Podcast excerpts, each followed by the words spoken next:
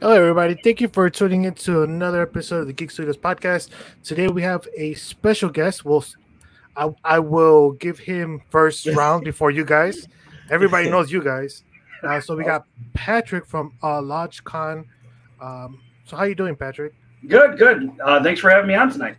Oh no, thank you for uh, joining us. Um, and as always, we have uh, Ernest, who goes by different names today. He's Mr. Pusherman. we got Kevin, who's going by Mez today.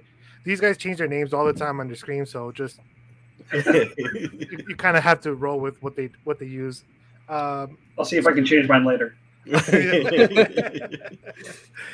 so, uh, Kevin, so uh, first off, uh, tell us a little bit about LodgeCon. Um, you know, what is it? A uh, little bit of information around it. Sure. Uh, LodgeCon is a two day long board game geek seminar, panel, cosplay, uh, vendor hall convention. Uh, we, we, started roughly seven years ago, um, and we've progressed every year so far in size and geekiness. Um, we're a family friendly event for the most part. Uh, generically speaking, we're free to attend. As silly as that sounds, we have a vendor hall and a seminar and panel hall anybody can come in and shop. They don't have to pay to come in. Anybody can come in for free to attend the seminars and panels. That's all free. The only time you pay is when you go into the game hall and you want to play the board games or the organized play games like D and D uh, Adventure League or Pathfinder and Starfinder or uh, the Magic the Gathering tournament uh, or the Age of Sigmar tournament that goes on every year at our convention.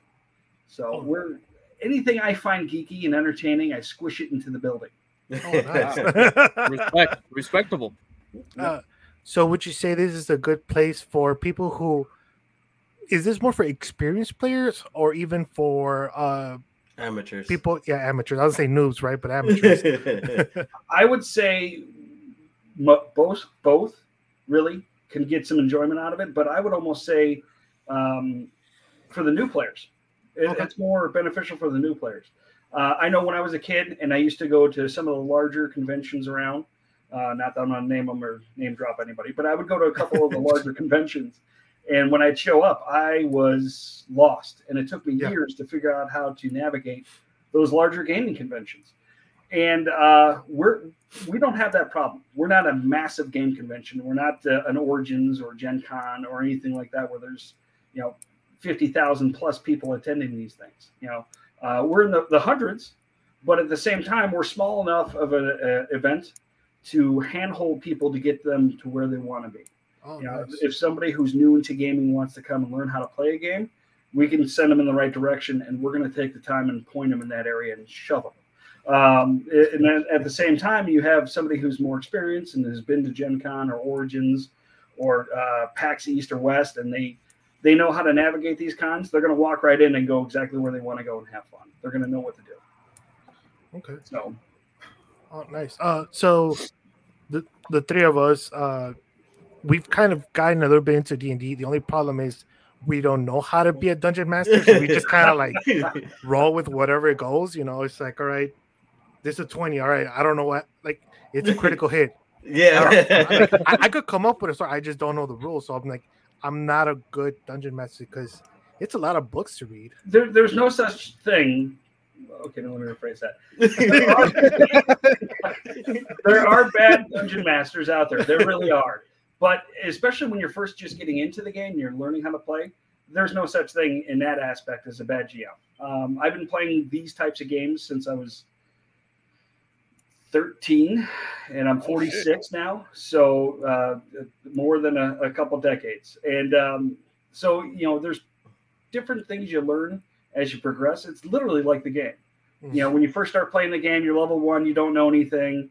Your characters are weak sauce. But then as you progress and play and continue to play, by the time you get to my age, you can wing an entire adventure path and uh, make it look good, but at the same time, not have anything behind your screen so it's a learned art.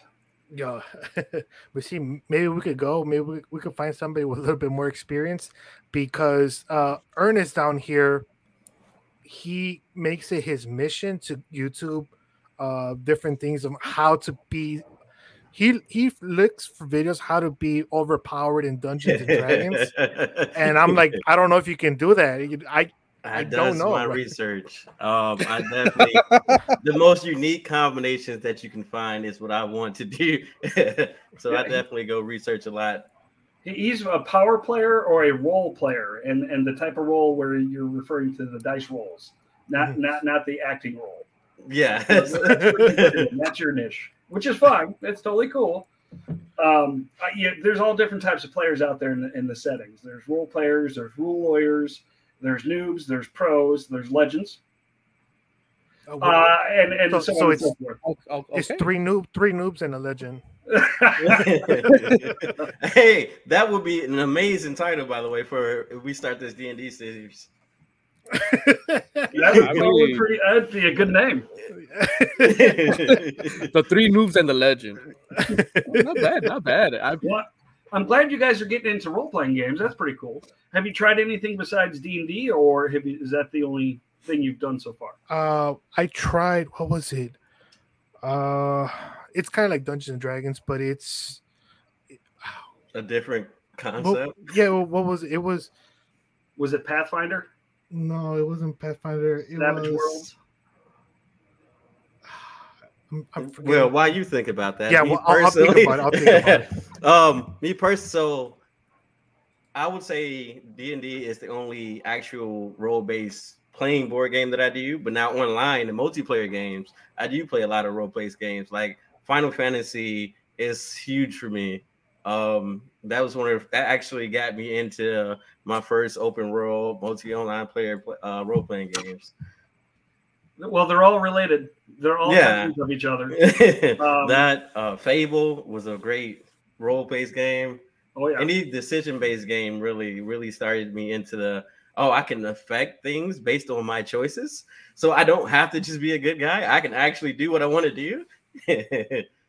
Yeah, uh, D and D in theory, and a lot of people claim there, that D and D is the grandfather of all games, for Yeah. at least the modern games, as Yeah. far as video games, tabletop games, card games.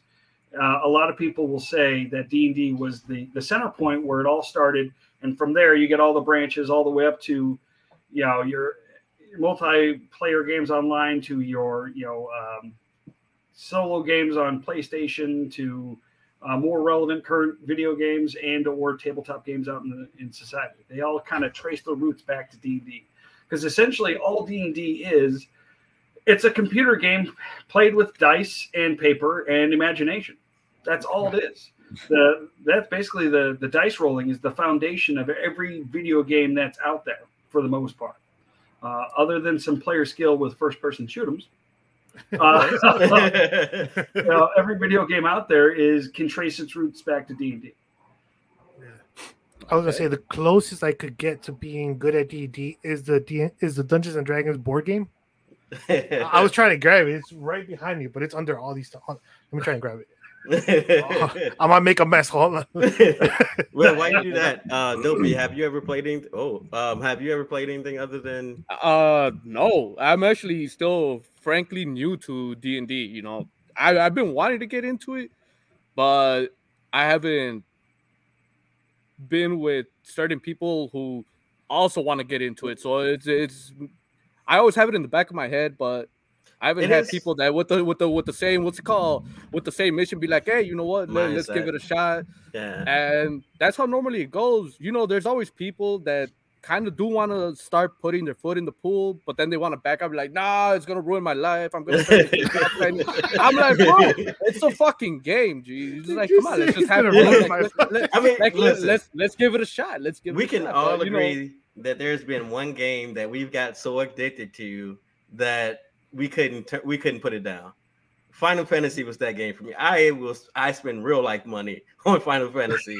I- it, so- it happens. there is a game where I've spent a lot a lot more money than I would like to say, and I still it's a mobile game. Um, my girlfriend listens to this, so I only spend five hundred dollars. That's that's still a lot for a, Bro, bro, bro. But um, oh yeah. So It's- here is the board game. So it's a Dungeons and Dragons board game. Oh my lord! Let me see the back of that. Okay. It's, Whoop. it's Upside upside down. down. Upside down. Other- Other way. There you go. I, I didn't put it right when I closed. Gotcha. Yeah, no, I uh, I've been playing D and D since the age of thirteen, uh, and uh, there's kind of a funny story behind it. I I'm old enough to where when I was a kid growing up playing these games, um, there was this thing called a satanic panic. Oh, you guys have I- ever heard of that before. I, I remember. Yeah, Well, I remember Oh, hearing please, about it. yes, please, please, please explain, uh, explain that one a little more. Hey, it, it caught my interest. it caught my interest. well, back in the, back in the, it was like the mid to late '80s, I believe. It might have been in the early '80s, but anyhow, there was uh, parent groups and media and and everybody freaking out over uh, D and D the the game because they blamed it uh, on uh, some unfortunate incidences that happened to some kids when they were younger in the '80s, and so instead of saying, "Hey, these kids need help uh, with you know home life or you know emotional stuff they were going through or whatever the case may be for those individual kids," they started blaming the outcome of their choices on the fact that you know once or twice to play D and D. Oh, it's the devil game, and it's like, what the heck? This doesn't make any goddamn sense. You know, Ah, pardon me. modern parents, modern Oh. parents, you gotta love that. They- It still happens to this day. I know Well, that's yeah. why. It's not like you know they can't. They, they they don't want to take responsibility, so it's like fuck it. You know what? It's that game's fault. basically yeah and so when i was a kid growing up um, d&d i just started getting into it i was 13 i think it was in junior high or right around junior high and a friend of mine him and his older brothers played d&d and he wanted to introduce me to the game because we were good friends and we lived near each other and i was like oh sure okay why not let's just well my mom god bless her uh, being a, a typical parent from that age group uh, found out about that game, and I tried to explain to her that the premise behind the game is your good defeating evil. Right. You know, that's the whole premise. That's like the whole shtick of D&D for the most part. 98, 99% of all games is your good guys beating, beating the crap out of bad guys. Yeah. But there was still that, that stigmatism around the game uh, that to a certain point, I was getting so much flack from my mom that uh, you know she didn't want me playing and then so my buddy and his brothers also played a different game called shadowrun Mm, now is anybody familiar with shadowrun mm, I am not. Let me Google I- that. Okay. I, have time. heard of it. I know I've heard of it at some point. well the, the premise behind It shadowrun is your criminals stealing blowing I- stuff up and killing people Yeah, I- I- I- I Now that now now that is my game. And- and let's get very- Let's get into that game, fellas. I, I want to be the bad guy. and it, it's kind of very reminiscent of something along the lines of like uh, blade runner Yeah. you yeah. know that futuristic timeline there's in, in the game itself there's humans there's dwarves there's orcs there's elves but it's in the future and you have robotics and cybernetics and magic and it's all intermingling and again for shadowrun the premise of the game was you're bad guys criminals literally committing you know felonies and murders Hey, and thefts and, and that was the premise behind the game so as a kid growing up uh, my parents weren't comfortable with me playing d&d but they were totally fine with me playing shadowrun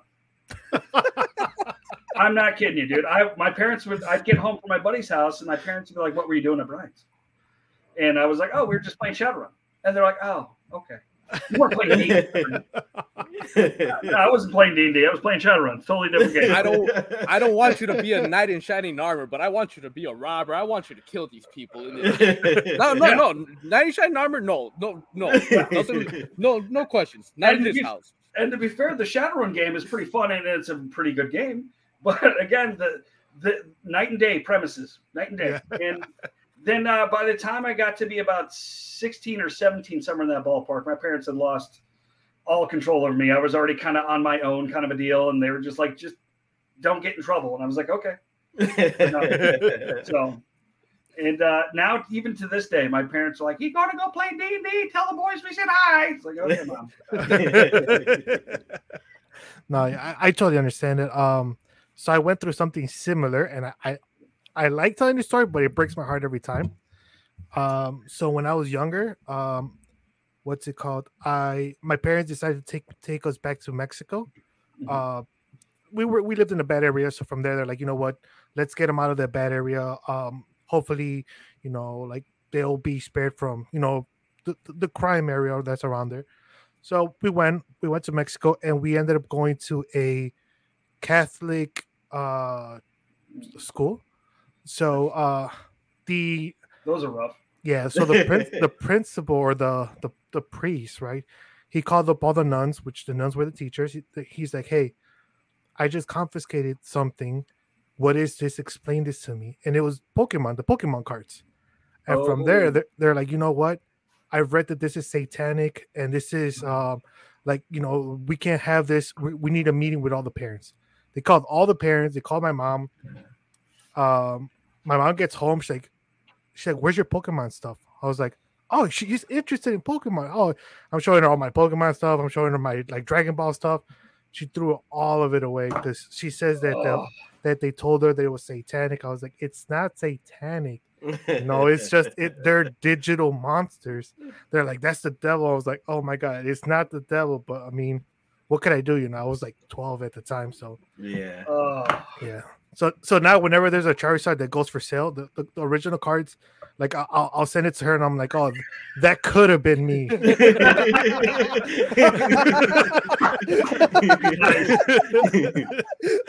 oh my god. Well, and that's the thing I, I never understood on, on you know the, the the pure panic of everybody Mhm. back in the day, and, and the simple fact that you know what I got out of playing those games, D and D and, and Shadowrun, and and other games we played in in my youth is what I got out of it was one a better comprehension a comprehension of math and Yeah. English because of all the dice rolling and the quick uh, calculations and all the reading of the rule books. My my education would not be what it is today if it wasn't for those games back in the day. Along with that, I've developed um, I call them the guys. I've got this group of like ten guys that we played games with our entire lives. So from like 16 to 15 to all the way to the one buddy of mine I met at 13. To this day, we're still playing games. It's been 30 years. Yeah. You know, it's- we did something right because we're all still friends. We all Right. still see each other and hang out with each other. We all help each other if we need a hand with something. Mhm. We, we formed our own little, for lack of a better word, cult around these games. Uh, and in fact, uh, just a few months ago, uh, the wife and I ended up moving a little further south than where we were a year ago, actually two years ago. We, we bought a house uh, and moved in just this last November. So we're almost coming up to a year in the new house. okay. So the other day, the wife gave me a honeydew list that was a mile long. Not the honeydew list. oh, Uh, she's like, "Here, take the kids, go do this honeydew list." And you know, I she said she had to work that day, and that you know, when I got home, I'd get home and she would be home later that night. And I said, "Okay, cool." So I grabbed my kids. It's called parenting. Yeah. Went to go do the honeydew list, and uh, the way my property works is there's a, a there's a pretty big line of trees on the west side of my property, so you don't see the driveway until you're right up on the house. Mhm. So I come right up on the house expecting an empty driveway, and there's ten cars oh. in my driveway, and I'm like, "What the hell is going on here?" I was all confused. My kids are in the back seat laughing, and I don't know why they're laughing. And then all of a sudden, I see two of my buddies standing in the driveway. One of which was our forever GM, pulling his D and D box out of the trunk of his car, and he looks at me like, "Oh." He caught me. Deer in headlights. I'm like, "What the hell's going on?" So my wife arranged with my buddies to throw a surprise D and D thing. We played D and D for like 13 hours that day. Wow. Yeah, and I was like, that's "Oh yeah, and, uh, that- dude, I, my like. family and friends are awesome. But it, it, holy cow! And mostly she did that because we had a rough couple of years with COVID, and then we had a bunch of other stuff. Like we had a house fire. It's part of the Mhm. reason why we bought a new house, uh, and a bunch of other things. So I haven't been playing games uh, in quite a while. So that was a huge uh, gift that the wife put together for me, and just surprised me with uh, just this last August is when that happened. So, but it was just like holy cow! So my wife was able to make two phone calls, and that clique or cult of ten guys showed up, and we all played D and D for thirteen hours. Uh, um, just you know, about two weeks worth of notice. So, and one of my guys lives now currently in Atlanta. and he came wow. the way. Uh, that is some planning and Yeah. So So- I have to ask. I have to ask. How did you go from 13 year old, I'm gonna assume like playing in the dining room or basement or garage Basement. to I feel like it was a basement. But how did you go from playing a basement in D&D to running LodgeCon? Okay, so we have that big group we talked about, right? Yes. So the last couple of years, we haven't been playing anywhere near the amount we used to play. You know, we all got busy. We started having kids, careers. Uh, people Life. moved away out of state, and so we were playing fewer and fewer times throughout the year. But I still had at the time uh, a lot of free available weekends, and uh, I had the desire to play still. So what I started to do was I started organizing games at a local game store called the Dragon's Refuge down here in Bourbonnais in Kankakee County, uh, and that's where we started playing uh, organized play Pathfinder, which is similar to D and D Adventure League uh, where it's an organized living campaign where you go on adventures, you report the adventures, and it affects the outcome of the world. Uh, Pathfinder is the inheritor of D and D in many respects. Um, in fact, full disclosure, uh, I am or was or at one point was a venture captain for uh, Pathfinder uh, Paizo, in particular, the Organized Play Foundation, which was their group of volunteers that would arrange games at different uh, conventions or Oh. different game stores. So what I was doing in the beginning is organizing uh, adventures at a local game store because I wanted to play. Uh, I wasn't uh, a member of the organized play yet. I was just some guy who just got tired of not playing. So I started putting up posts at the local game store. Hey, come on down and play with me, uh, which sounds horrible.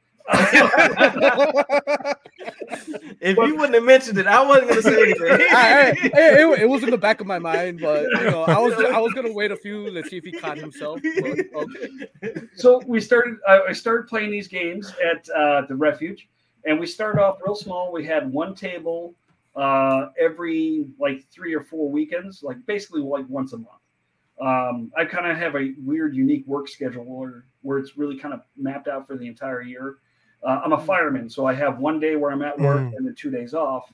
So every third friday i would organize games when i knew it was my day off uh, at the game store. And again we started off small and then it grew and then i started getting i went from one table to four tables every friday which was pretty ins- in, insane for a little while. And i told myself when i started it if we did this and it worked out well i would do a game day at the store. I would rent out the store and i would promote it and i would push it and i would reach out to other local gaming communities and say hey we're doing this thing with pathfinder come on down and check it out in these organized games so I did that because we we were kind of successful. We had some good numbers there. We're like I was saying, we are doing four tables a night instead of one. So we had, you know, 25 to 30 some odd players on a Friday night playing Pathfinder across this game store.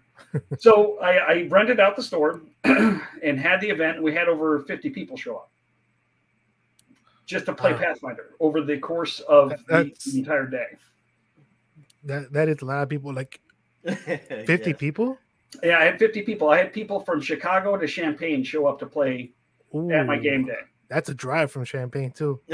From it's a bit of a haul. It's a bit of a haul. From, from here, though, from uh, Champaign, it's like an hour or so to get to Champaign from here. Oh, okay. okay. Because I'm like in the middle between. So you got Champaign, Chicago, and I'm like right here. Yeah. So it's an hour or so from either Chicago or Champaign. So it was beneficial because we were out in the middle of nowhere, which made it fine because we were just as far from everywhere. yeah. So, so we had some advantage there. So the, the game day went over really well, and I nicknamed it LodgeCon because that's uh, Lodge uh, is a in-game term from Pathfinder. Uh, so okay. people in the in the community who weren't necessarily around our immediate area knew what lodge meant. It's basically like a union house, basically.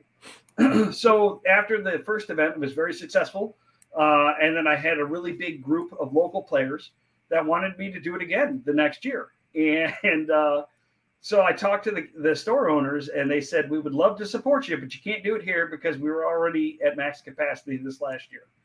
So I started looking for different venues and uh, the Will County Fairgrounds in Peotone, Peotone, Illinois, is where we eventually landed.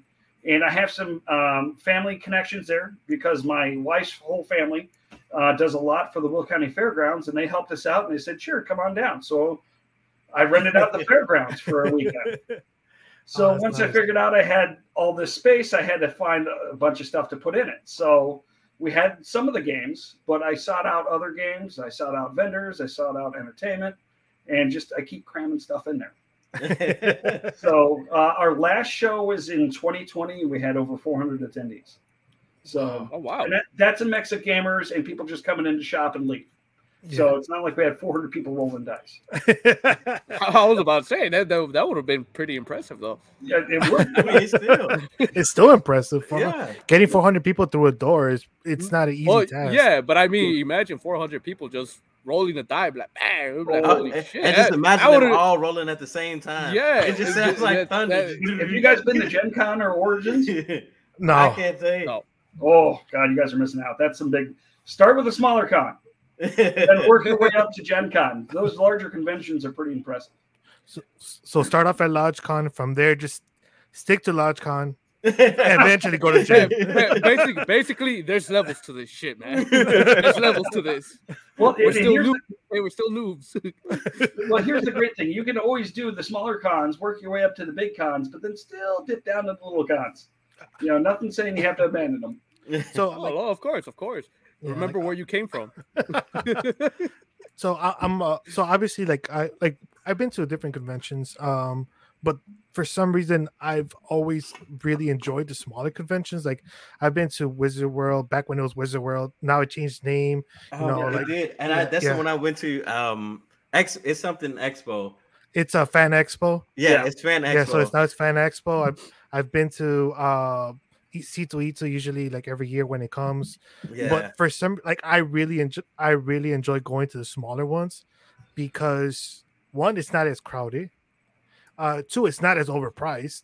I can give Ah. you three and four. So for me, three and four, three would be the entertain like the people there, the vendors are a lot more easier to talk to versus Oh, they don't feel so entitled. Um, as a for, for us, we've been doing this podcast for quite a few years, and whenever we go, we try to do a lot of interviews and things like that and make different connections.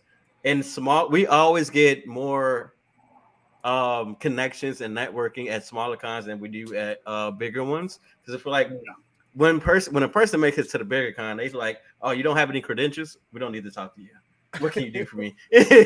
Well, and, and they're missing out. They really are. Uh, I, I know some vendors that do go to some larger conventions, and, and they're there for a purpose. They're there to to push their product, whether if it's uh, stuff they make, uh, stuff they buy and resell, whatever the case may be. When they're at those larger conventions, they're under a great deal of stress because it Yeah. doesn't. It's not easy one to get into them, and two, Mm-hmm. it's not cheap. They're they're paying an arm and a leg to be there, so they want to sell, sell, sell. Yeah. Um, uh, the smaller the convention, usually the the easier it is for vendors because it's not difficult to get in, and the smaller vendors really or smaller events don't charge a ton of money to these vendors. So if they don't sell stuff for a couple hours, it's okay. They're not going to lose their their shirt. Yeah. Um, but I know some vendors who go to Gen Con uh, as an example, and they're there to sell. Period. End of, end of statement. If, if you're not buying their stuff, you know you need to move along Keep so somebody moving. else can get up there and, and buy. And, and and again, you can't blame them. Uh, No. Booth prices at those larger conventions are insane. Um, I, I wouldn't be surprised if a booth spot at like an Origins or Gen Con probably costs almost as much as my entire convention co- costs to run it. I mean, it's we're we are not that expensive. Um, What we Yes. try to do though is we try and give the the best show that we can for one A reasonable for a reasonable, oh oh for a incredibly reasonable price. Yeah. yeah and in, in fact one of one of the big things that we decided to do for this year um, is because with, with covid we had to take last year off just like everybody else. Yeah. but there are some of my vendors that that lost their businesses because they didn't have those shows to go to right after another. There there were still are technically some vendors that just go from show to show to show to show to show and that's their living. And if they can't make it to show to show to show because it was all canceled last year there were some vendors of mine that have basically closed shop because they, they couldn't do it they, they lost their shirt and they had to sell their business for lack of a better word so this year in particular one of the things we did to help out those vendors that did survive the pandemic. We wanted to give them a little bit of a reward, and so what we did was we slashed our vendor price in half. Wow, that, Yeah, that uh, is Well, we were able to do that because I'm going. I'm going out there just like a pit bull trying to find as many sponsors as humanly possible. Um, that was a, a different business strategy than we had in years previous. Years Yeah. previous, we've always had sponsors, but we never hammered them or tried to hammer as many sponsors as we are this year.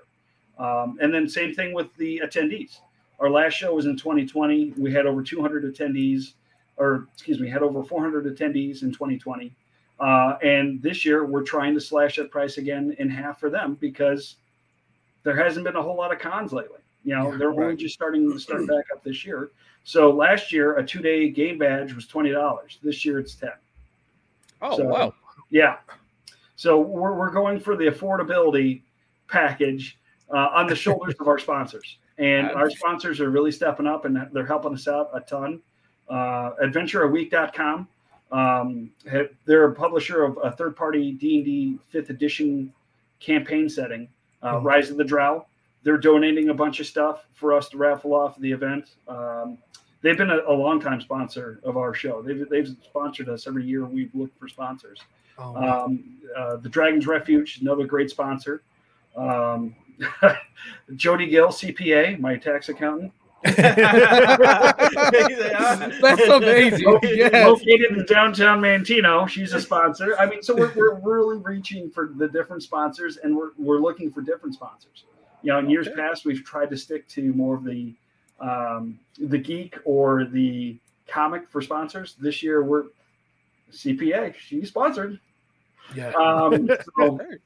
you know, we're trying different things and looking for more sponsors as we go along. So, So, with that being said, uh, what does it take to help sponsor LodgeCon? Um, and are there different tiers of sponsorship? yes, yeah. Uh, basically, the, we have three tiers uh, for sponsorship: hundred dollars or below, three hundred below, and five hundred and then down. Um, and each one of them comes with a different set of perks. Um, and we, we try and be flexible. So, for example, like AdventureAweek.com provided us with equivalent products instead of the cash, you know, Mhm. that other sponsors gave us. So what we do is we take a look at that and take a look at the equivalency of the, the amount of product they're giving us compared to cash, and then we try and reciprocate as if it was cash. Um, Okay. And then um, the, the sponsors get their names and logos on the back of the, the convention T-shirts. Um, if I can turn around here. Oh, yeah. okay, okay. Nice. So, and then uh, we do some advertising for them on our Facebook page, uh, and our other social media pages. And we, you know, they get free T-shirts depending upon the level, and free game passes depending upon the level. And a lot of the sponsors, at least a lot of the local sponsors, are just there to throw money at us and help out because we do some things where we we um, we offer group rates or free discounts. Uh, to organizations that are interested in attending, like the Boy Scouts um, um, and other organizations along those lines. We'll we'll throw them a bone and be like, just just get in, just come on. yeah, just kidding. Um, so, and we're trying to work with the community in that way too. So, Okay. Oh, I, I was seeing that the 501 Legion is going to be there. Like, so we met them. We met a we met a few of them uh, in Joliet yeah, They uh, for the Star Wars amazing. Star, Star Yeah. Wars Day. the, uh, the so 501st. Yeah, They're a great group of guys. Uh, it turns out um, I didn't know this at the time, um, but I kind of mentioned it earlier uh, that I was a fireman. yeah. And one of our dispatchers through the dispatch center that responds and works with us, one of their dispatchers happens to be a member of the 501st. Oh, And I ran into him, he ran into me. We've kind of known each other for a few years because we talk on the radio quite a bit, but you never really meet him face to face. And then, so finally one day I met him and he's in stormtrooper armor. And I'm like, ah. so we started talking and I told him about my little convention. And uh, he's like, hey, uh, is, is it cool if I bring some? I'm like, yes, yes. Whatever, the question is, yes. You know. Um, so they came out in uh, in 2020. It was their first time with us, uh, and they're part of the Midwest Garrison.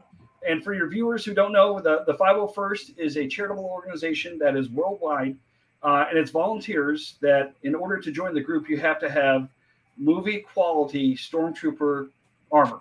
It's got to be film ready. If it's not film ready, you don't get in the group. But once you're in the group, they do things like uh, movie premieres, uh, opening games at ballparks, and the big thing is visiting children's hospitals and raising you know the spirits of sick kids, which is Yeah. it's awesome. I think their motto is "Bad guys doing good." I think is their motto. Um, and then they also go to different conventions, like in Joliet, uh, C2E2. Um, what's the big Star Wars convention that is blanking on me all of a sudden? Star Wars. Star Wars? Celebration.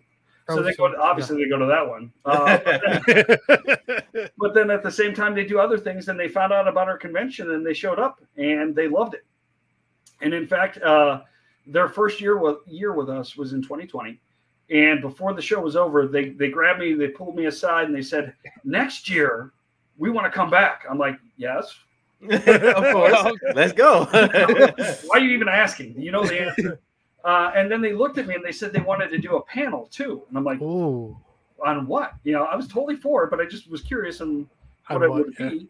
And they they and I'm going to butcher this title because I haven't gotten the official title from them yet, but it's something along the lines of how to build an approvable cosplay costume to join the 501st. Ooh. Yeah, because they can't guarantee that it's a it's going to approve. Hi, Dad. Hey, buddy, what are you doing? You gonna go upstairs? Yes. Hi, guys. Hi, guys. This is Hey. Doug. This is my youngest. How you doing? Go find sis. Sis is supposed to be watching you. Remind me to thank her later. So, uh, the, so their their um, panel is going to be how to make an approvable or approvably approvable yeah. costume to join the 501st. That's their first panel. Their second panel is going to be a surprise, and you're going to have to wait until I distribute that one. so they they told me they wanted to do this in 2020. So then 2021 goes to hell in a handbasket. We all know what's what happened. with that. yeah.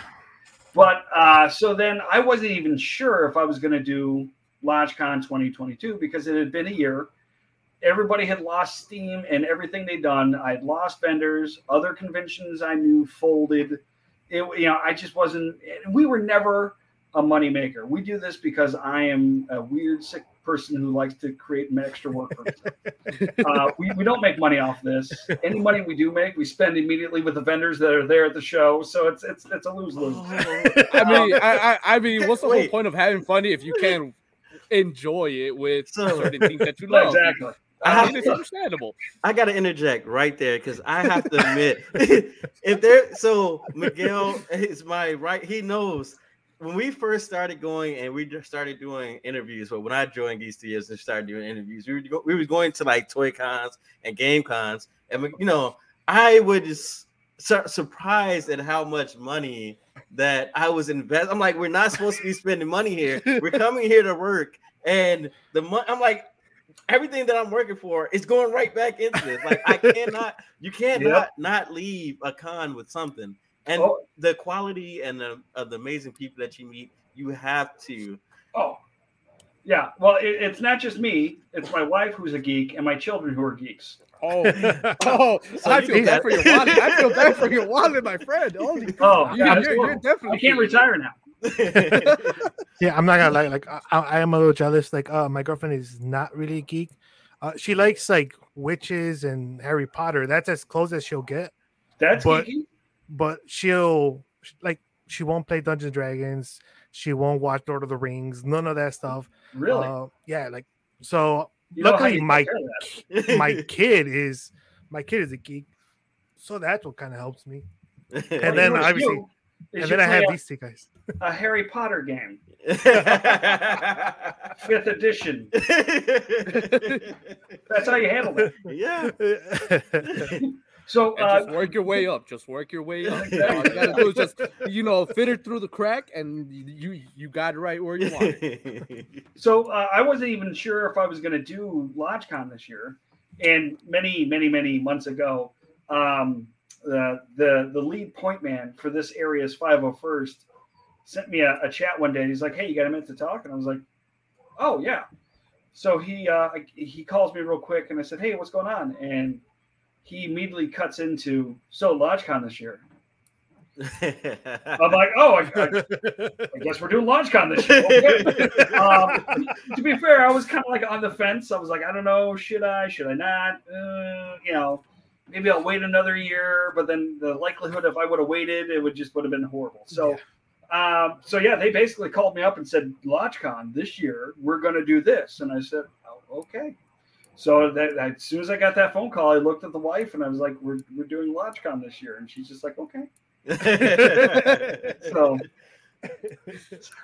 that is cool though. I'm not gonna lie, that is cool because I'm trying. I'm I'm going over the featured guests and vendors. yes, Uh, that's where I'm getting the, getting the names right. Um, gotcha. so we got Robert Neil, uh, Robert Neil Geiger.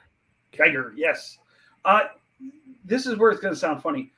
I, I I have a surprisingly surprisingly large amount of friends or acquaintances I grew up with who are in interesting geeky situations that I dragged into the convention. Uh, he was a, guy I went to high school with who's a self-published author.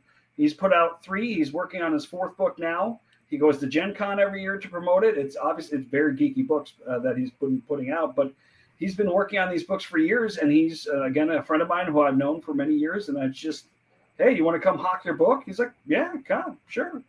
You know, so we we stick him in the vendor area, and he sells his book, or books, excuse me. So, and then uh, another friend of mine, a very good, very close friend of mine, uh, lives in the city of Chicago. He's he's a he's a movie critic, um, and so he comes down and does panels uh, about geek movies at our convention. Comes down for a Saturday or comes down for a Sunday or whatever you know because it's been different years. And uh, he comes down, and the the last one I remember he did was uh, oh, State of the Union uh, God, it was the State of the Union of geek movies or the State of the Union Marvel movies, and it was right before I think it was Infinity War. oh, Okay. that was a. So it was him and two other because he brought two buddies, two other movie critics from Chicago, three of them all together came down and had a panel about the Marvel MCU universe and the greater implications and how the movies are all obviously being pushed out cinematically, the qualities, the, Yeah. the hot part parts of like you know the cinematography, the costuming, I mean the full spectrum of an actual critical review of these movies, and it was amazing. Oh, nice. Yeah, and then we've had Illinois Storm Chasers. I'm I don't know if they're going to be back this year. They've been uh, one of our regulars for many years now, but they usually come in and do a panel on severe weather, things like that. Because it's kind of geeky if you think about tornado. That was a great. It it it was a great Actually, very was- underrated. movie. Twister, right? Yeah, yeah. yeah. it was- I I almost wanted to chase tornadoes after watching that movie. Right? Like I, I thought about it. Hey, you. there was a brief Yeah, moment I- in my I- life I wanted to become a meteorologist. A brief moment. See, there's a difference between being a meteorologist and actually trying to chase a goddamn tornado. Like, I, I actually, I feel like it I'll was just- it was all in the same category. I'd be in the studio. no. Your weather this week. exactly, exactly. I, I'm safe here. You know, I, I'm not an adrenaline junkie like that. but I am. Oh, Which is why when we go to D, why do you think when I go to DD and we play all these games, I'm looking up all of these combinations and tactics because I'm an adrenaline junkie. I want to be the battle junkie. I want to fly from the sky, and I want what is it? Um, the 1,000 person rail candy. like I want to do things like that. See, see what I mean? How how can I be a dungeon master when I don't even know what that means? you wing it. You just say, "Oh yeah, of course." Roll the dice. Just Roll roll, the the dice. Let's see what you get. That's why there's that screen. You're supposed to have a screen. They don't.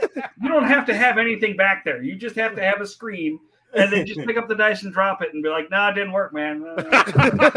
It was a two. Sit your overpower down. Sit your overpower ass down. oh, Oh man. but uh so I am seeing that there's other games that uh people can play. Uh so there's Dungeons and Dragons, Hero Quest, Pathfinder, Starfinder, and Magic the Gathering. Yeah. Oh. There's a Magic the Gathering tournament that's being uh, put together, and I, I should have hopefully have something on that soon to post on our Facebook page. But that's going to be a charity tournament uh, to raise money for Special Olympics, uh, the Torch Run. Oh. Nice. So uh, it's it's there's a a lot of conventions and events happened around this area, and a lot of them folded or had difficulties. And in fact, this uh, along with one or two others are kind of being sucked into LodgeCon. Uh, this, the cosplay, and another aspect are kind of being brought into the convention to try and give them a, a forever home. Mhm. Uh, we're going to do this convention this time of year, moving forward for the rest of God knows whenever. And we're trying to provide them space and opportunity to hold their convention and a large enough, uh, or to hold their tournament, that is, in a large enough space so that way they have the opportunity to raise the money for the charities that they want to work with. So, uh, and he's a great guy, Al, who's putting that together. Hopefully, I'll get something soon and we'll be able to post that up. Um, and another one of those conventions that kind of fell down during COVID was um, it was known as Kankakee Cosplay Chaos. It was K2C or C2, but now they're just Cosplay Chaos. They, they Oh. lost the letter. I mean, COVID took them out. Um, but uh, they're they're a cosplay convention that is again one of those things that's kind of being brought into our convention, and we're giving them space and opportunity, and they're going to be holding a cosplay convention during LodgeCon.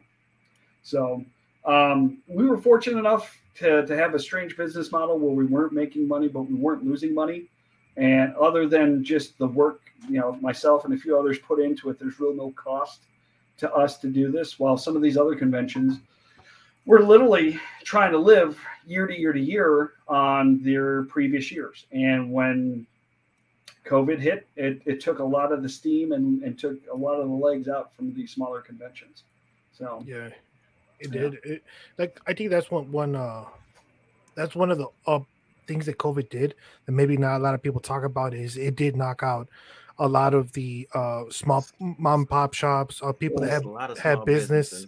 Yeah. you know so Yeah. like it did it did kind of hurt them um we i know around here uh there's a there's a convention that's usually pops up uh once a month uh it's a, maybe i want to say 20 minutes away from my house it's called toycon Yeah. uh and what's it called so i know i've i've talked to the organizers there and they tell me the same thing you know like there's there's a few vendors that had to um Close you know stop yeah stop. and I was like, man, that's crazy. You know, like it, it, it is crazy. And it, what I find funny is how the, a lot of the, a lot of these uh, convention organizers, like you guys know each other and you guys are like get along. And like I always thought it was rivalry, right? Where it was like, no, my convention is better than yours. right? but it, it's not. I like I start like I I would go to one in Midlothian. I Yeah. would see the guys from ToyCon. I was like, "What are you doing here?" They're like, "Well, what are you doing here?" Well, to, to steal a quote, uh, a, a rising tide raises all ships. Yeah. it's just that simple. If if our convention does good, it, it's going to help the next convention down the road, and vice versa. Um, it's it's not a competitive atmosphere amongst the different conventions. There's a there's a certain flat level amount of respect to where you try not to step on your neighbor's toes. You know, you don't try and poach their their weekend. You don't try and poach uh, they're vendors in, in the sense that you know you would steal them away permanently from an event. But like uh, one of the things I do as a as an organizer is when I go to conventions and I go to a lot of them uh, for two reasons. One, I do what's called vendor shopping. I go to a convention. If I see a vendor that's motivated, energetic, outgoing, has a, a product or item that I find appealing or interesting, I try to invite them to our show. Uh, the other thing I do while I'm at these other conventions is I introduce myself to the organizers and I get a quick rundown of their convention because I want to know what they had success with and what they didn't have success with. Right. And and we cherry pick from each other great ideas. Um, and in fact, it, it happened to me um, three years ago. Uh, all of a sudden, these two gentlemen came out of nowhere and they're like, "Hey, are you the organizer of LodgeCon?" And I'm like, "Yeah, I'm right in the middle of the show." I'm like, "Yeah, what do you, what do you need?" And they were organizers for a different convention, and they wanted to know if I had five minutes to spare to give them an opportunity to, to pick my brain. And I said, "Hell yeah, let's sit down." And we talked for a good 35, 40 minutes, uh, just trying to give them the the do's and don'ts, some of the bigger lessons, like one, have insurance. Yeah. That's number one. yeah, one, insurance. You don't have insurance, don't do anything. Yeah. Uh, and two, have a venue big enough for the event that you're trying to do. Uh, and rule three, promote, promote, promote. Uh, and uh, unfortunately, those that con lasted two years, and that was one of those that was taken out. Mhm. Unfortunately, nice group of guys. They had a great idea. They had um a populous area because they were right out of Joliet, but they just didn't make the year. Mhm. You know. Yeah. But I mean, we so the convention organizers, for the most part, are pretty respectfully respectful of each other. Um, when you set your weekends or your event dates, you look around, and if there's no other convention within like a hundred mile radius, you're pretty much okay. Yeah. You know, that, that's my rule of thumb. There's nobody else going on for hundred miles, I'm good. You know, that kind of a deal. Um, but you know, it, it's just um, I don't know. From my experience, it's been pretty pretty welcoming between the organizers. That, that's good. Uh, Yeah. I'm not gonna lie. That like that's that's pretty cool. Like I, I know we went to a convention. It was here in, in the Chicago area, um, and what's it called? It was it was their first time they did a convention. It was pretty cool. They wanted to do nothing but comic book artists. Like Yeah. no no actors, no nothing, just comic Yeah. book artists, especially local and indie ones. We we met a we we met a lot of good artists uh, Mhm. that we still keep in touch with. Um, and there was another podcast there, right? And the organizers like, hey, there's another podcast there. Um, I don't know if you guys want to do a cross episode, whatever you guys want to do, I'll introduce you. I was like, all right, cool. Yeah. Like, I introduced myself, and like, it, it was just the complete opposite. He was like, oh, um, so where are you gonna be? Because I, I have this whole area, and I'm like, well, I mean, we're just walking around, you know, like like we don't have an area. I, I, you know, he did ask if I wanted to like set up a spot. I was like, no, you know, we're fine. We brought everything. We could do everything mobile. Like, you know, it's Yeah. fine. We're just here for interviews. We'll plug them into into an episode or, or put them on YouTube or something. And he's like, oh, so I'm gonna be here, here, here at this time. That way, you're not you're not around me. And I'm like, all right, whatever. You know. I'm like, um, yeah, I was like, okay. you- And uh, afterwards, the organizer did tell me, he's like, hey, you know, uh, like I talked to a lot of the uh, comic book uh, um, creators, and like they had really good things to say about you guys. Uh, he's like, for some reason, they weren't huge fans of this other guy. Like he's like, I thought he was a good guy, and I'm like, you know what? I didn't want to say anything bad. I was like, oh, he seemed fine to me, you know. Uh, But no, he wasn't. now, now I can say he wasn't. That just sounds like a rotten apple. Uh, I'm just going to throw it out there. I could be wrong. Yeah. No, uh, we we uh, one of the local podcast. Well, not really so much local, but the Geek Awakens podcast is pretty much like our right hand guys. Uh, they've been around since year two. They're a podcast group out of Springfield, Illinois. They come up every weekend uh, for the last five six years now. Uh, wonderful group, uh, and they're uh, kind of geek centric around either comics and movies is what their podcast and and, and basically media in general. Uh, and they have a, a monthly show that they do, and they've been around for a number of years. And they're probably the easiest going people ever. So if you guys make it down to LodgeCon, I'll introduce you to them, We'll be and there. they'll love chatting with you guys. They love talking to everybody. We'll, we'll- we'll- uh, we'll definitely be there. oh, we will be at LodgeCon this year. Nice. So, uh, when was the very first uh, LodgeCon ever? Oh Wow. God, uh, that was that. I like to claim that very first one at the game store, and that was Oh, okay. seven years ago. So what would that Wow. be? 2016? 2015, 15, somewhere in there. 2015. Oh, okay. Oh, I'm old, I don't have for a while then. dates. yeah, we've like I said, we've been around. Uh, this is our seventh year, but only our sixth event because again, Mhm. Because last of year. COVID. Yeah. But uh, yeah, so and then trying to think what else would be kind of interesting. Uh, Well, before we get to that, I do have one question that will follow up Sure. with the that. Um, so the last con I attended asked this wonderful, mind blowing question, and I found a way to incorporate this in every single podcast since I first heard it. So he does. over the se- yeah, so over the seven years of you running LodgeCon, what is the one experience that you would love to relive in that seven years? Ooh. that's a good one. right? Yeah. He, when he first asked me that, I was like, "Why are you And- and- asking me?" All right, it wasn't even it wasn't even at my convention. Uh, I was at another convention doing my my vendor shopping, and I wasn't even in like LodgeCon apparel. And somebody walked up to me and said, "Hey, you're the LodgeCon guy, right?" oh. Uh, I mean, that was pretty cool. I mean, just the simple fact that I was walking around and, and I want to say it was a vendor. He's like, "Hey, you're a LodgeCon guy, right?" And I'm like, "Yes, I am." Yeah, one of those things, which was kind of fun. But um, the the best uh, uh, that's that's a tricky one. Uh, when my wife got on board fully with LodgeCon, I would say that would probably be one of the top one right there. Uh, was like the first year or two, she kept giving me a side eye, like, "Are you sure you want to do this?" And then like the year three, she's like, I don't know if I want to do this. And then year four, she was like, We're doing this. so yeah, so I, I year four is uh, that was that was it when the wife was fully on board and she was dictating stuff to me, and I'm like, Yes, dear. You know, writing it down. At year four, it did not. It was no longer yours. It was ours. Correct. Yeah. Uh, I like to point out to her that I'm the chief executive officer, and she likes to point out she's the chief financial officer. oh, So it's like, yes, yes, dear.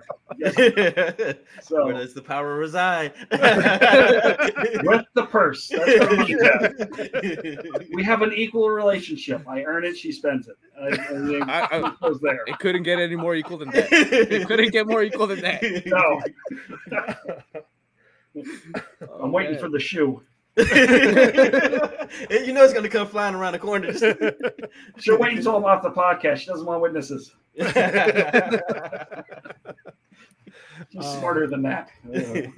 Always marry up, gentlemen. That's my only advice. Always marry up. I did that. Figured it out too late, and now we're stuck with two kids and 20 years of marriage. You can't leave now. I love the fact that you keep looking around the corner. Yeah, like you said, like you said, he's waiting for Oh, that flying coming. chakra, bro. Just I'm telling you, I just saw her come down like five minutes ago in a peripheral vision. But um, yeah, no, LodgeCon has been it's been a labor of love. It, it's it's worked out pretty pretty nicely for a lot of things. I've made some really good friends. Uh, I met some vendors that are have become friends that come to my show every year, regardless. Um, I had vendors that would have came last year if I would have held held the show, um, which it sounds crazy, but they would have. Um, Yeah. I, I've made some uh, some fun game time at the at the events. Uh, I've learned a lot about um, project managing, uh, budgeting, uh, promotions, uh, networking.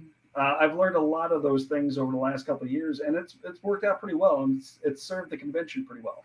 Um, like I said, our first year we had 50, and our last event we had over 400. So every year we've you know kind of ratcheted up the number in attendees. So I'm I'm a little nervous. I will say that with this year because we had a year off, and I know some of our vendors and some of our attendees aren't coming back.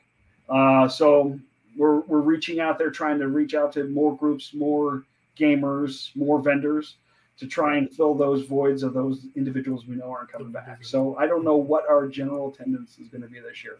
I'm hoping for good numbers, praying for good numbers, uh, but you you get what you get. Yeah. So right, right. Like no, I, I have a feeling it'll it'll be good numbers. I, I think that uh definitely uh what's it called because of COVID, a lot Yeah. of people have been locked inside and they kind of want to go out and do something. So yes, I, I I I do know that that's one one thing that's happening. So that will probably give you who knows, you might get over 400 people this year. I would like to see that. I you know as long as we're growing, we're, we're good. It's when you stop growing that you have issues. I got And, you. and to be and to be fair, if we're a little low this year, I'll take it because of what happened. But Well- from this year forward, we're going to continue that growth. So we'll rent a the ret- bus. We'll rent a bus and start busing people over there from Chicago. I, I would appreciate that. So with the return of LodgeCon coming back this year, uh, what would be one thing that you wish your attendees will leave with? Like, uh, let's say first timers or uh returnees that are yeah. yeah. Like what what would be the one thing that you hope that they will leave with, like a great memory or you know, just something from your perspective? One, the overall impression that you can get knocked down and get get back up. That being an impression. Yeah, we can get Okay. kicked down. Let's get right back up as soon as you get kicked down. Okay. I tell my kids that all the time. You're allowed to fail. You're allowed to fall. You're not allowed to stay down. Right. Um, so, and then uh, generically speaking, I God, we got uh, Dan the Bard. I So- did see that. Wait, Yeah. so I let's just hop on it. So uh before this podcast, I was sent um of course I was doing a little bit research about LodgeCon. I sent them countless videos that was posted. I'm like, this guy, Dan the Bard. I'm like, I gotta meet him. Oh yeah, he's coming on Saturday.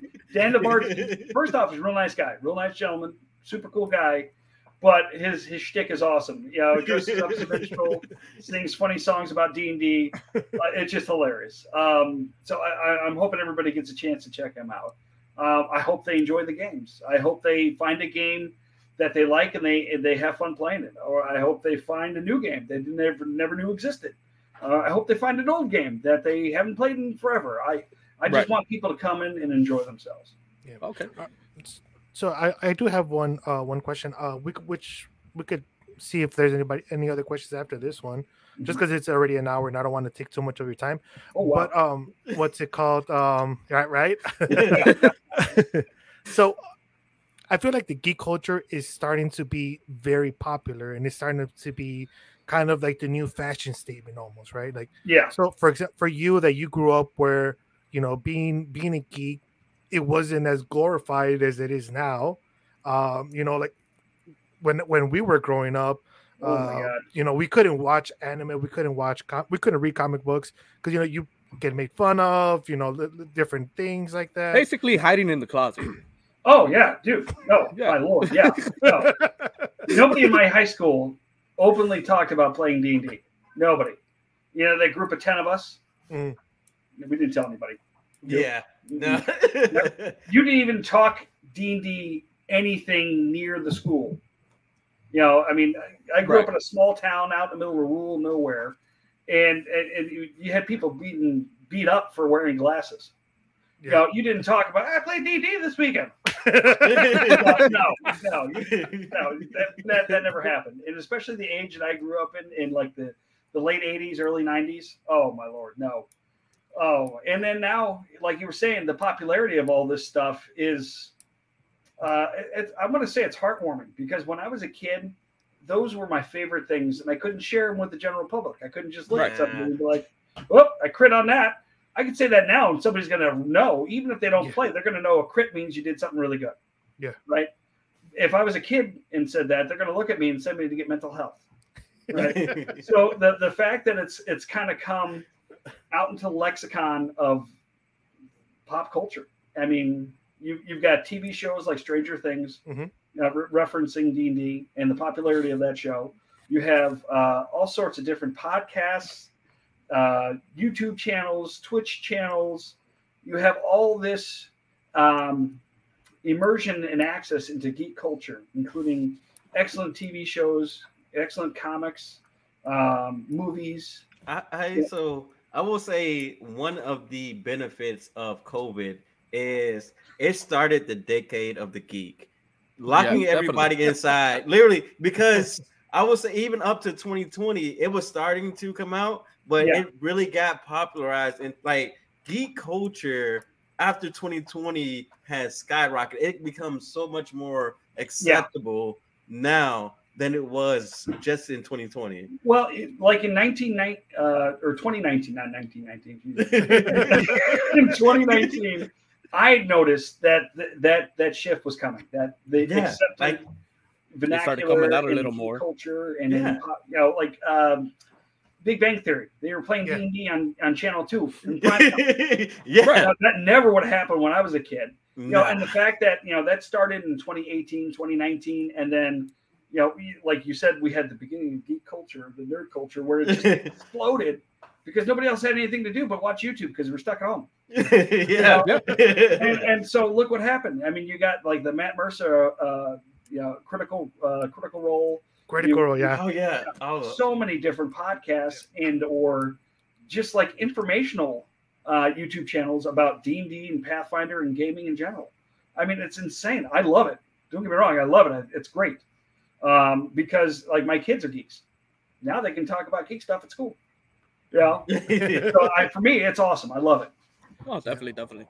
the only the only con to me for me was my girlfriend tells me she's like oh because she's like oh like why are you such a geek right? And like I'll show him like I'm like did you know that? Because she's likes like that Joe I, can't, I can never pronounce his last name Joe Manganiello. Oh, Joe Man- Manganello. Yeah, so I was like, well, Yeah. he, he's a geek. So is uh, Henry Cavill. She's like, yeah, but you don't look like them. I was like,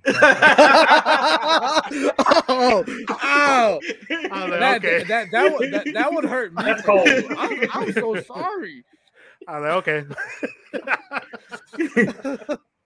Oh, Oh, but yeah, um, but you know, yeah. So, um, real quick before we end Yeah. this, uh, Oh, before we end, I got to jump in with at least one more question because you've, like you said, you've been playing D and D since you were thirteen. That, like you said, a pl- thirty plus years of experience, and for somebody who's just started, you know, of course, I'm waiting for those moments of sheer awe and amazement. So, what has been the most memorable campaign that you've ever played in?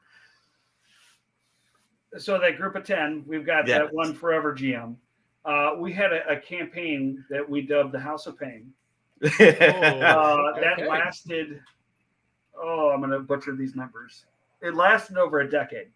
wow. Um, and it, it- when we were, because we started it when we were in high school. And we went through at least two years of high school, four years of college. And then it kind of started tapering off to where uh, we would do it like a couple times a year. And then we finally got up to 20th level. And this is back, we started the game in second edition. We, we stopped it when fourth edition came out. wow. So that'll tell you how long of a time span that was. Um, but yeah, we, we eventually stopped doing it altogether. And then every other year, we have a Christmas special.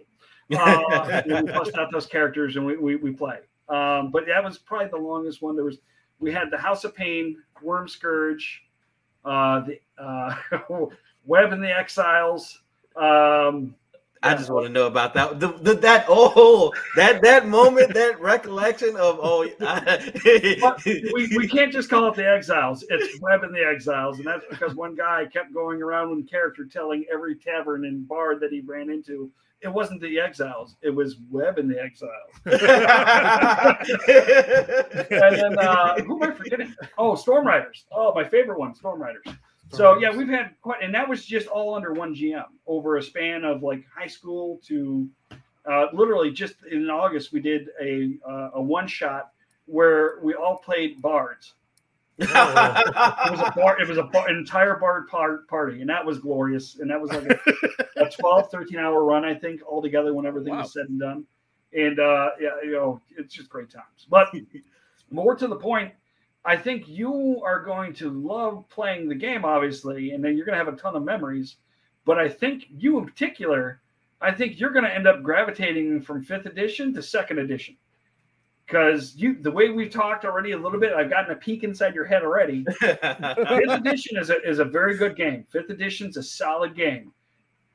Pathfinder Second Edition, in my humble opinion, is is a better tactical game, and I think you, in particular, are going to be like you're going to want that that level of.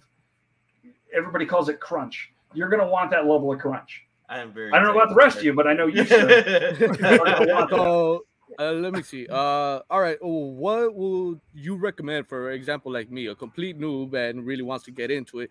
What would be a good first game to recommend me to start off, just so I could get the motor running, get you know, start started Yeah. getting ready. that's kind of a i'm going to give you a trick answer it's not a trick Okay. question but i'm going to give you a trick answer uh, any game is good if you got the right person running the game period that's Okay. it um, but d&d 5th edition is an excellent game for new people getting into role-playing games it really is Mhm. it's probably Okay. the best entry-level game there is it's easy to learn uh, it's easy to play it's easy to figure out the rules um, and, and there's no wrong way to play it um, when you get to that point where you want a little bit more crunch, you want a little bit more crunch, then then you're gonna you'll get tired of fifth edition and you'll want a different type of game. And there's a lot of different games out there. There's uh, Savage Worlds, there's Pathfinder, Starfinder, D and D fifth edition. There's even older editions of D and D that might be more appealing to you, like you know, like a 3.5 or a 3.0. Uh, there's Call of Cthulhu is a different type of game. Oh, That yeah, oh yeah, no, oh, oh, that's not a long running game. ah, ah, never mind. That's. Never mind. That's like three or four sessions, and your character's dead, and you got to start over. Uh, uh, Shadowrun, you know, where you're the bad guys, Robin. Oh yeah, yeah. I, I, I definitely have that game in the back of my mind already. Yeah. Shadowrun. I Oh. mean, you said as soon as you know you get to be the bad guy. I mean, you had me sold with that. I, Yeah, there- you know- and, and there's so many others out there that I'm just I'm blanking on at the moment. But basically, if you get somebody who can run a game and who can run it halfway decent, any game is good. But ideally, fifth edition for entry level is perfect. And then, um, you know, people like to say that D and D is also like the gateway game, where you start with D and D, but then there's so many others. You find other things that you know that draw your attention, Yeah. and you end up playing other games. Yeah. No, yeah, but like uh, li- like um like we said, uh, like we are interested in uh starting to play a little bit more D and D, especially the right way to play D and D. the right Um, way. So me and Ernest were both uh we both we were we're both in the IT field, and uh one time we got together, uh we were in this boot camp, and we created a kind of um we did create a that. mini D and D game We using did. Python. But so it was just a screen, right? It's a Oh. screen. Yeah, You, uh, you know, you're, It's like, like, you, the you roll the original dice. Oregon. It was Yeah. like original Oregon, where it's a text-based game. I forgot Nice. about that. And And- I, it's like, all right, you go down this corridor. There's a goblin. What did you do? So, w- send me a copy. We'll talk. we we like we broke that game so many trying to make it better. We kept Yeah. breaking it, so we got it all the way from the beginning because we didn't know what we were doing. We are just Oh. we we're I new gotta code. Find so- that code. That yeah. No, sometimes uh, simpler is better. Yeah. It really is. It doesn't have to be an elaborate, over the top, techie, in depth, multiple storyline game to be a fun game. It, it's it's not. It, it's it's not, and especially at the role playing games, uh, when you're sitting at the table with your friends, it's not even the mechanics of the of the game. Sure, you roll a crit and everybody's going to yell and scream. Uh, that's awesome, but it, it's it's it is about the story and and more so than even the story it's about you and your friends sitting around the table having a good time Yeah. Right. and more importantly that's it if you and your friends are having a good time you're doing it right period that's it end of story you know if you and your friends are sitting around the table and everybody's miserable and throwing pencils at you figure it out something's wrong something's wrong but otherwise it you know i like i said i've been playing for 30 some odd years now there's times where i didn't roll dice because I was like, oh yeah, oh yeah, you hit. That's amazing. Because the, it, it served the story and it served the fact that my friends were at the table and they were accomplishing in-game awesome things. Um, know, there, Star Wars, for example, is a role-playing game. There's several versions of it out right now, uh, and we were playing a Star Wars version of D20 system uh, a few years back, and my wife was playing a hacker, and we were playing during a particular period of time where there were battle droids around, and she hacked into the mainframe of a battleship, a droid control ship, to be fair, and she, after a long progressive series of rolls and she ended up getting all control over the battle droids Roll for it. and made them conga. And it's like, what the? oh, All right, love cool. it. I get it. That's cool. You know, yeah, and again, it was it was complete legit. You know, as far as like, because I'm a I'm a bit of a rules lawyer. I mean, it was Oh, I- legit. It was legit rolls. It was legit situation, legit scenario. Her and her team. I left the back door wide open, and they walked through it, and I was like, oh. So oh. to this day, if you say conga line, she gets all excited and starts talking about the metal droid conga line. Oh, that's amazing. That's amazing. is. I'm gonna keep that one in my back pocket when we go to LodgeCon. Oh, yeah. Oh, It'd just be like Star Wars conga line. She'll start smiling. Oh my god! Definitely. Yeah, def- Uh, yeah, but I love her still. Looking for that shoe. okay, so um, okay, so for everybody, once again, that is LodgeCon. It will be on November. It'll start at November fifth at seven a.m. and it will end on November sixth at six p.m. Correct? Correct. So it and it is going to be from 7 a.m. up to midnight. For the the, first day? First day. Yeah. Yep. And then from the second day, it'll be from 6 a.m. to 6 p.m. 7 a.m. to 6 7 a.m. to 6 p.m. Okay. Yeah, and that's for the game hall. That's the vendor okay. hall is uh, 9 to 5 or 10 to 5. Okay. We'll, Uh, we'll have to check official dates. They'll be posted. and they could find all the information on Facebook, uh, facebook.com slash LodgeCon, or you could just search up LodgeCon and it'll be the first thing that pops up. I checked, I triple checked, I made 100% sure. Like, I, was, I looked up, I was like, let me make sure that yes, that is the first thing that pops up, which is good, right? It's, Yeah. it's, it's always great when you're the first one. Yeah, well, when you get stuck with a unique name, it's surprising how uh, once your name kind of gets out there, you know, because I don't know too many conventions that start off lodge. Right? I, I, I'm, I, I, I think that's the first one the for first me. one for me. yeah. That's either geek or game or you know, Yeah. something along those lines. yeah. Like, So it, it's funny how we got our name. We couldn't think of anything, and then the guy that kind of does the did the website, he was like, "Why not just Geek Studios?" And I was like, "Oh, okay." Why not? All right. Let's roll And with it. He's, he's and we're Yeah, like, "It's works. taken." We're like, "It's taken." What are we gonna do? He's like, "Ah, but have you tried with a Z?" I was like, "Wow." so that's how we got our name. Bro, I, I- bro, I think that's how my last name started too. Because I mean, if you spell out my name, it's it's games basically. It's G A M E Z, Ga- but with a Z. You know, like, have you tried with a Z this time, motherfucker? I'm like, oh, hey, my lineage, my bloodline. it- it's it's it's it's weird, but okay. that's awesome. Uh, okay. All right. So, um, is there any other social media you want to you would like to plug before we uh end this episode? Uh, no, just uh, thanks for having me on again. November fifth and sixth. Uh, general admission is free, and that gets you into the vendor hall. That gets you into the seminars and panels. And a game hall badge is uh, ten bucks for the weekend. Okay. Um, beautiful. so we're we're definitely going to be there. And for anybody that's listening, if you find Ernest at the convention, I will put you in cosplay. go go tickle him. wait, whoa, wait, wait. That's aggressive. Challenge accepted. tickle. Challenge No. accepted. No, That's he, not he- happening. he doesn't like getting tickled. That's why. this is not happening. but uh, thank you so much for joining, and uh, we will definitely be looking forward to uh, going to LodgeCon on November Definitely. 5th. Definitely, definitely. Thank you guys. All right. Well, No, thank you, everybody. man. You've been and amazing. We will see you guys next time. Gang, gang.